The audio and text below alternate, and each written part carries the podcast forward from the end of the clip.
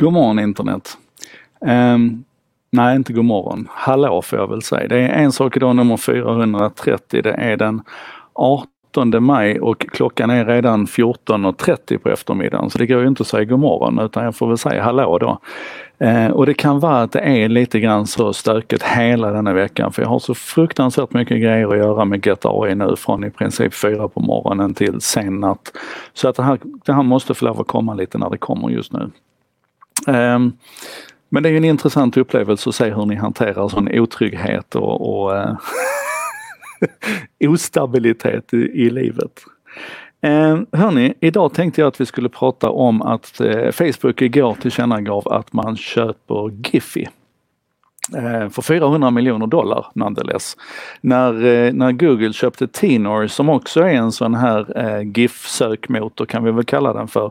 Eh, för två år sedan så berättade man inte hur mycket man gav så att det här är kanske en, en första seriös värdeindikation på vad de här små GIF-samlingarna egentligen är värda. Fast nu är de ju då inte så små. Va? Och vi ska säga också att när Giffy gjorde sin senaste investeringsrunda här så låg värderingen på 600 miljoner dollar. Så att det spekuleras faktiskt i att det här är lite grann av ett, eh, ett rabatterat erbjudande och att det kanske inte är det sista så här rabatterade uppköpet som vi kommer att se i dessa coronatider när saker, när allting annat ställs på sin spets. Varför skulle inte värderingarna skakas om lite grann? Um, så Eh, vad är då Giphy kanske vi ska nämna också. Det är ju de här animerade giffarna, de här som har en, en upplösning på max 256 färger tror jag det är och en, en långsam framerate och så ligger de där och växlar. Väldigt ofta så är det något, något roligt klipp ifrån någon, eh, någon tv-serie eller någon film eller någonting. Eh, finns till exempel fantastiska sekvenser på Meryl Streep när hon sitter och äter pizza och så lägger man lite text över det många gånger. Och så använder man det här som ett snabbt sätt att respondera, reagera på det som, som någon annan skriver. Det är lite grann som eh, avancerade emojis kan vi säga. Eh, ett, ett större spann av olika uttryck. Och det som är lite coolt med det här det är att Giffen var ju egentligen död alltså. Den kom ju redan, ska vi se här, den kom ju redan eh, 1987 så introducerade CompuServe, frid över dess minne, Giffen som ett slags färgformat eller ett bildformat som var fruktansvärt hårt komprimerat och det passade ju bra på den tidens eh, modemlinor. Eh, första formatet hette 87A, sen kom det en, en uppdaterad variant som hette 89A och eh, här någonstans i den vevan så börjar man också kunna animera dem så att du kan alltså lägga ihop, det är egentligen flera stillbilder som du lägger ihop. Det är ingen som helst smartness i det här som där är MP4 och så utan det här är liksom stendumt egentligen och så kan man då klustra det här tillsammans och så funkar det då på alla plattformar och så vidare. Och en av de tidigaste bilderna jag tror att sådana gamla internetskägg som jag har av internet det är ju den här vägarbetsgubben, den här giffen som stod och grävde i, i gatan för att indikera att arbete pågår, work in progress. Det var en slags föregångare till den här idén om ständig beta. På nästan varenda sajt så stod där alltid en GIF-gubbe och grävde i gatan för att visa att här pågår det work in progress.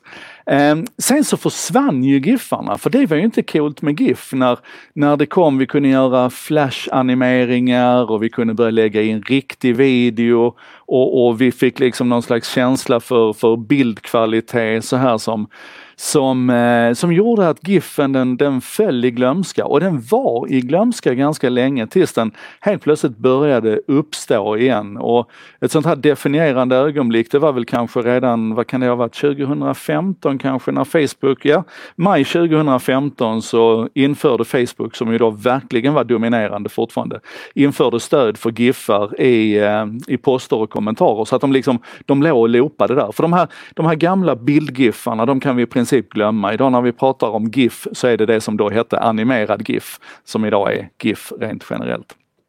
Och de kan, ju då, de kan ju då loopa också så att de ligger liksom och, och snurrar i all oändlighet. Det var därför den här gubben som stod och grävde i gatan var så himla populär.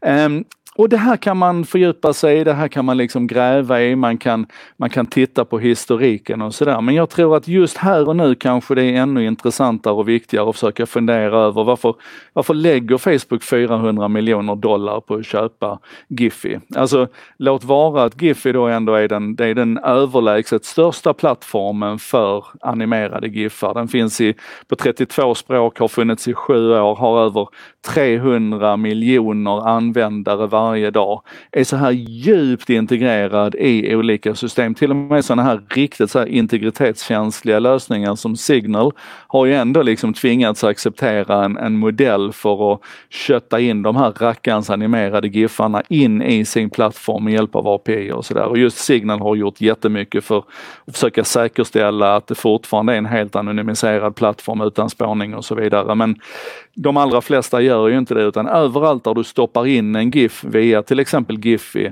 så får ju Giphy information om dig tillbaka. De kan se exakt vad du söker på. De kan många gånger se i vilken kontext du väljer att skicka in vilken GIF.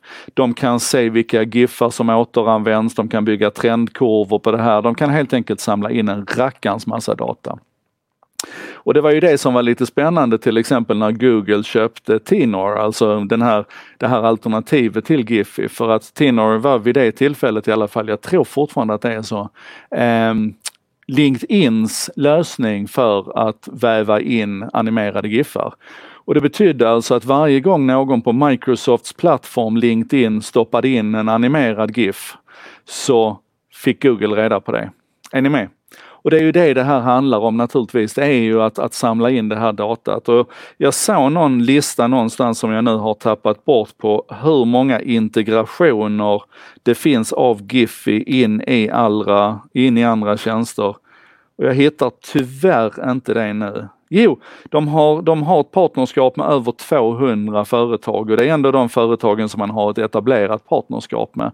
Det finns säkert eh, hundratusen gånger fler företag, organisationer och tjänster som utan ett etablerat partnerskap använder Gifys API för att flöda in giffar i sin tjänst. Och det här är ju naturligtvis fullständigt självklart och supervärdefullt för Facebook. För på samma sätt som man liksom skaffade Instagram och WhatsApp för att fånga upp var publiken fanns någonstans och, och liksom följa med dem och få in dem i, i det man nu kallar för Facebook-familjen. Så är det här ytterligare ett sätt att så här väldigt granulärt och väldigt så här utspritt över väldigt många tjänster få med ett litet finger i spelet. Um, Per-Olof skriver att han försökte posta en, en GIF i kommentaren här på En sak idag-flödet och, och, det borde funka. Jag vet inte varför det inte skulle funka. Ah, den trillar inte ut i, eh, den trillar naturligtvis inte ut här i, i StreamYard. Det får vi ha som en, en feature request till dem. Jan, alltid pigg på nya affärsidéer, tycker att vi ska starta Pingy.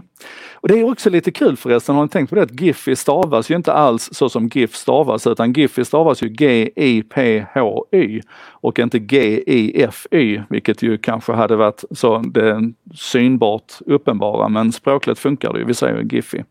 Eh, och sen så är det Linus som är inne på det här med upphovsrätten på alla de här animerade giffarna. Och det, det är ju så att i USA så har man en upphovsrätts, vad ska man säga, ett undantag i upphovsrätten som man kallar för fair use, som ger ganska stort utrymme för att göra den här sortens citat, om vi ska kalla dem det. I synnerhet om du använder det i eh, eh, vad ska man säga, i, eh, i något slags konstnärligt uttryck eller något slags sarkastiskt uttryck och sådär, vilket Giffarna ju ofta är. Så därför så klarar de sig. Här i Sverige hade Bus och gänget garanterat gått efter ett företag som Giffy eller Tinory, det kan vi vara helt säkra på. Eh, och hur länge stannar Giffarna på de olika plattformarna? Är de även beroende av den som postar har kvar sitt konto? Eh, nej, så är det inte som jag har förstått det, utan när du, när du skapar en GIF och deponerar den hos Giphy eller hos Tinor så finns den där för evigt. Du har alltså verkligen deponerat den och checkat in den i deras eh, system. Och sen så har vi Robert som också konstaterar att det går inte att posta GIF i livesändningskommentarer än. Men det vill vi ju ha, eller hur? Så vi får knacka på dörren till vårat två vänner som, som sitter och utvecklar StreamYard och säger det här behöver vi ha in. Hörni, jättekul att ni hängde på idag. Det här var En sak idag med mig Joakim Jardenberg. Um, som vanligt numera så blir det nästan alltid 10 minuter. Däremot så är det inte garanterat längre att det blir 07.15 utan just denna veckan så får vi se var det här tar vägen någonstans. Häng på i alla fall. Någon gång imorgon kommer det en ny.